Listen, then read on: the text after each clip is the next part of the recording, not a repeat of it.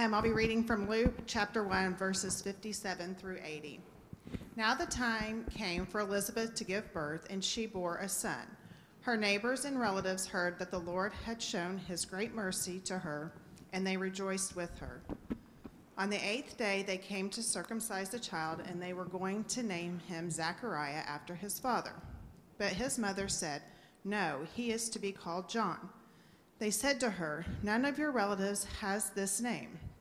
Then they began motioning to his father to find out what name he wanted to give him.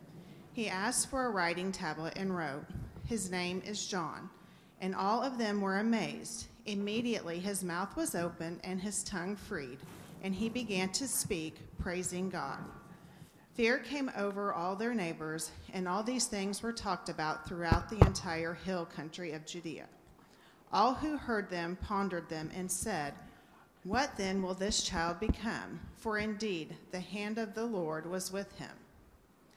Then his father, Zechariah, was filled with the Holy Spirit and spoke his prophecy Blessed be the Lord God of Israel, for he has looked favorably on his people and redeemed them. He has raised up a mighty Savior for us in the house of his servant David. As he spoke through the mouth of his holy prophets from of old, that we would be saved from our enemies and from the hand of all who hate us. Thus he has shown the mercy promised to our ancestors and has remembered his holy covenant, the oath that he swore to our ancestor Abraham to grant us that we, being rescued from the hands of our enemies, might serve him without fear, in holiness and righteousness before him all our days. And you, child, will be called the prophet of the Most High, for you will go before the Lord to prepare his ways, to give knowledge of salvation to his people by the forgiveness of their sins. By the tender mercy of our God, the dawn from on high will break upon us to give light to those who sit in darkness and in the shadow of death, to guide our feet into, one of, into the way of peace. The child grew and became strong in spirit, and he was in the wilderness until the day he appeared publicly to Israel. May God bless the reading of his word.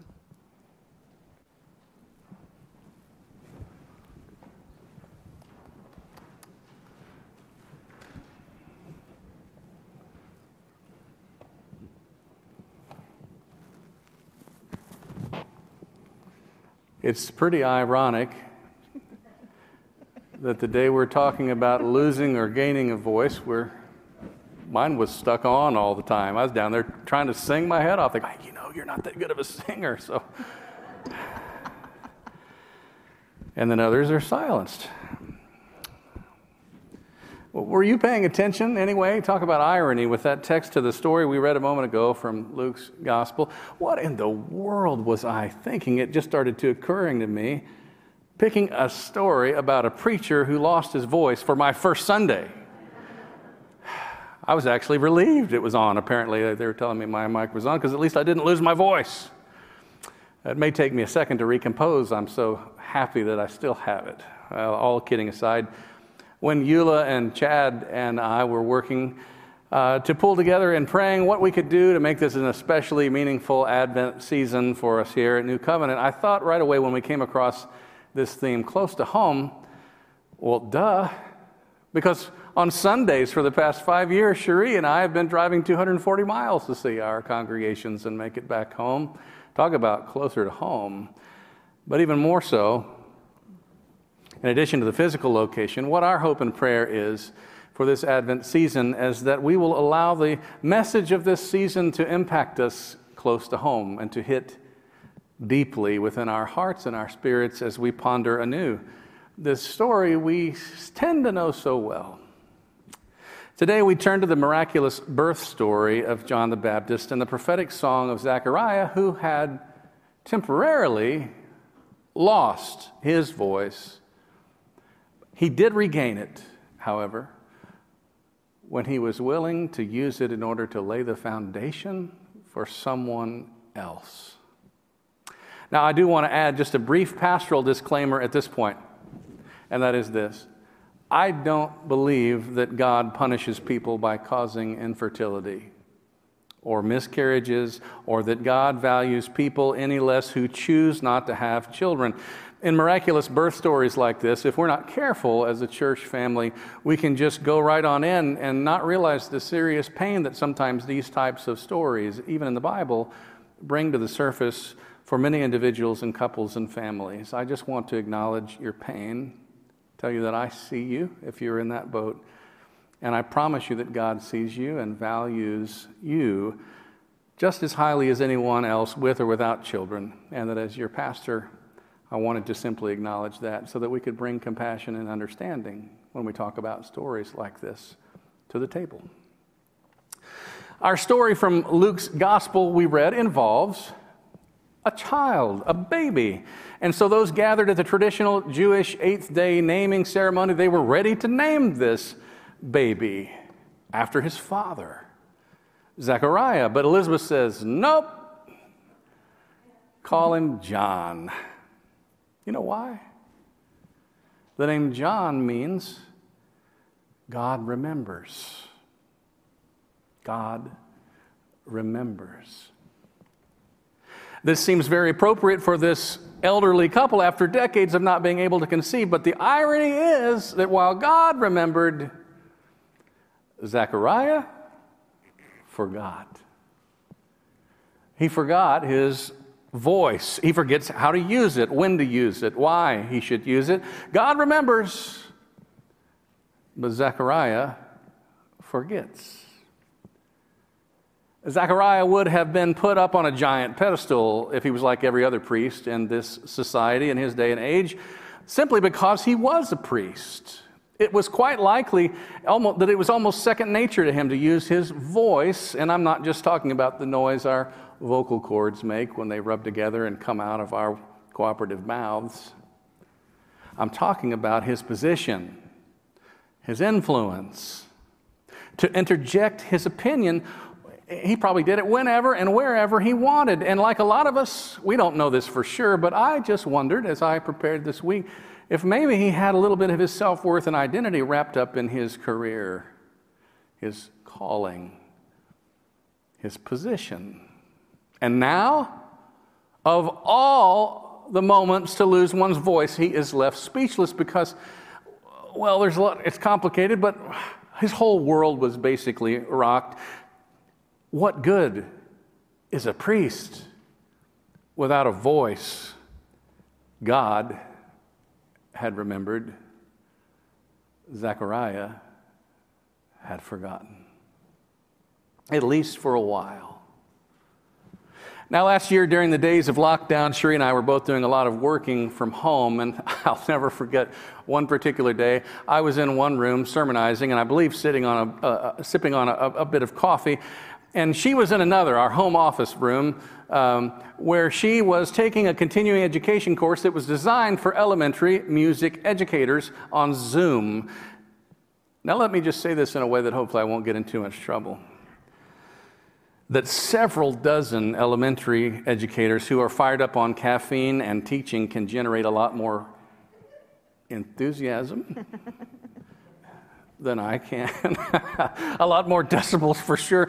In other words, I didn't have to try very hard to eavesdrop on this workshop that she was enjoying.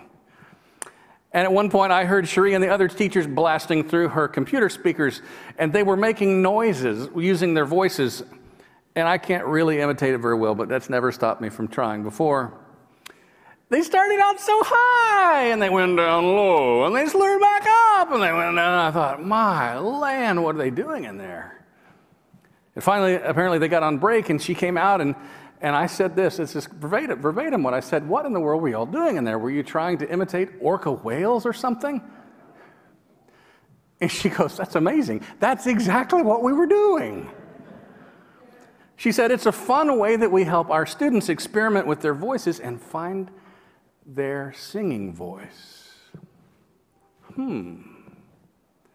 Now, we may or may not have great singing voices, even if we had the help of fantastic music teachers like Cherie, and I understand another that sings with us here. But finding one's voice, one's self, one's sphere of influence, one's rhythm, one's identity, one's courage, one's faith. It can take decades. I'm 48 years old. I think it, until about eight years ago, I struggled most days. And some days I wake up and I still don't know what I want to be when I grow up for sure. Here's what makes it really complicated. We struggle all these years to find ourselves, to find our voice, and then once we think we've found it, even capable people like Zechariah, we can forget how we should be using it or when is the right time to use our voice. And even though it doesn't happen this way, it's more complicated. It, it, it may seemingly look like overnight to us uh, the, as it happens that we lose our voice or we forget how to use it, or maybe it's from overusing it that we lose it. Who knows? And then once we lose a sense of our identity, we, we try to regain it. And quite honestly, I'm not always as astute as Zechariah. I don't know about you, and maybe sometimes I'm not even willing to do. The hard thing that Zechariah, I think, did, we didn't read about a mirror, but I'm pretty sure at some point he looked into it. At himself. And he did something incredibly difficult that I think we need to pay attention to.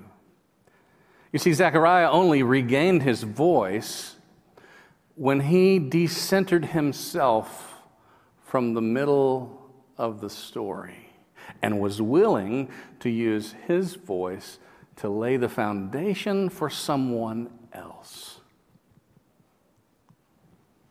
Someone else to do God's important works, and he may never live to see it done, but he laid down his right, his voice for a moment. And here's the hard truth for many of us we must all learn that we actually don't always have to offer our voice, our opinion, our influence to every single conversation around us.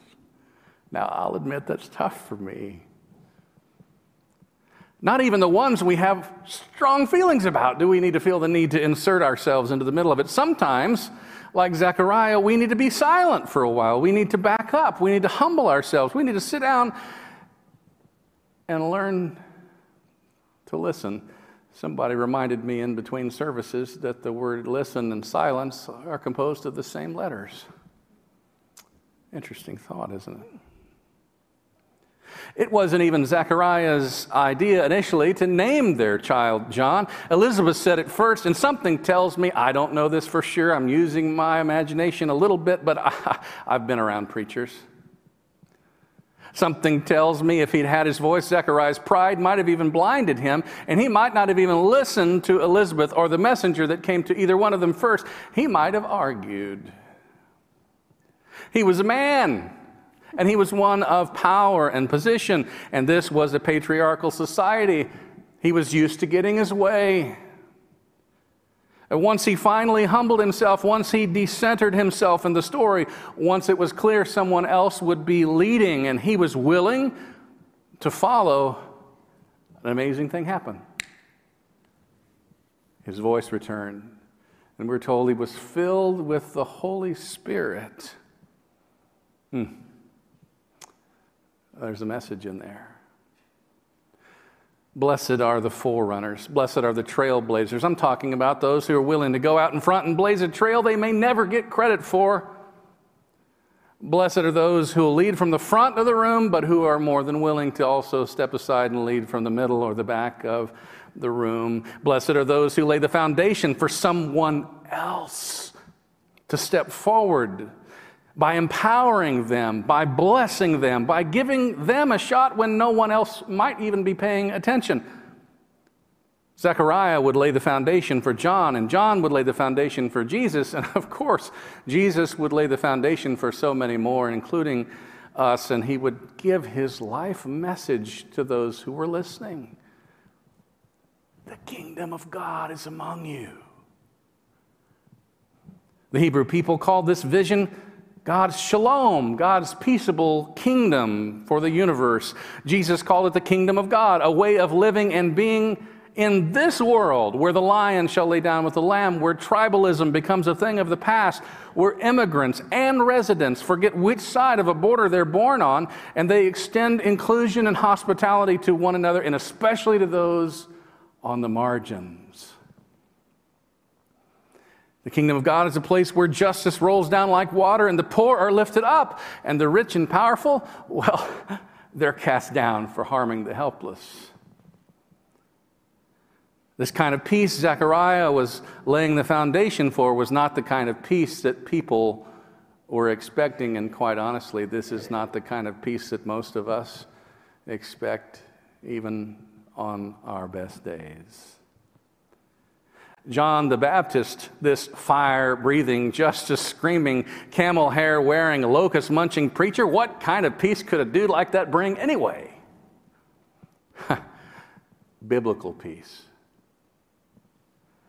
Biblical peace is something the Reverend Dr. Martin Luther King Jr. knew a great deal about when he summed it up better than anyone I've ever heard. Biblical peace. He said, True peace is not merely the absence of tension, but the presence of justice. The Zechariah story today begs some questions for those of us with willing ears. How are we using our voices to lay the foundation for true peace? And are we willing to use our voices to lay the foundation for others to do the work of God, even if we may not see it fully completed in our lifetimes? I wonder, how does this story find us?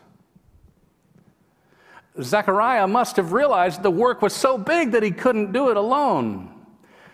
And you know something? We don't have to do it alone either, do we? We have one another in this incredible faith community. Now, I, I, want you to know something today as we begin this chapter together at New Covenant. I might be the one up here behind a microphone uh, most weeks, but I believe God wants me to amplify all of your voices as well as we find our way together to do God's work. Now, I plan to lead well, and I'm not bashful. You'll learn that in time. I'll run point guard when you need it and when God needs it. I'm happy to do that. But leading well also means I won't be right in the middle of every single aspect of God's work. I'm also here to help you and you and you and you to find your voices. Many of you have incredible voices, and you already know how to use them to do God's work. And so, if that describes you, I hope I can help you realize, like I'm learning and like Zechariah learned, that we don't always have to insert our influence, our voice into the middle of every single conversation that's a part of God's work. Some seasons require different voices at the center of the story. And also, like Zechariah, we can become obstacles to God's plan if we are constantly inserting our own voices into the center of every single chapter. It finally dawned on old Zechariah. decades of serving God. He had forgotten. But now, God had remembered, and so did Zechariah, and he got his voice back when he was willing to use it to pronounce blessing on someone else's life and work. I wonder, who are we using our voices to bless and empower? for God's work. I wonder if there's someone who desperately needs us to believe in them right now, and maybe all they need is someone to give them the time and the space and the encouragement to find their own voice and their own time and place to, to lead the next chapter. I want to close with the powerful words of a poem written by a man named Wendell Berry. I believe it sums up God's vision as well as the human struggle that we're talking about learning when and how to use our voices. The poem is part two of what Wendell Berry titles A Vision. I pray you'll let these words wash over you as they have me all week long. He wrote, If we will have the wisdom to survive, to stand like slow growing trees on a ruined place, renewing it, enriching it. Then, a long time after we are dead, the lives our lives prepare will live here, their houses strongly placed upon the valley sides. The river will run clear as we will never know it. On the steeps where greed and ignorance cut down the old forest, an old forest will stand, its rich leaf fall drifting to its roots. The veins of forgotten springs will have opened. Families will be singing in the fields. Memory, native to this valley, will spread over it like a grove, and memory will grow into legend, and legend into song, and song into sacrament. The abundance of this place, the songs of its people and its birds, will be health and wisdom and indwelling light. This is no paradisal dream. Its hardship is its reality. My friends, may God grant us the wisdom and courage to know when to use our voices to promote God's dream of peace for this world and when to be silent and when to use our voices to lay the foundation so that others can continue the work we may never live to see get completed. So be it. Amen.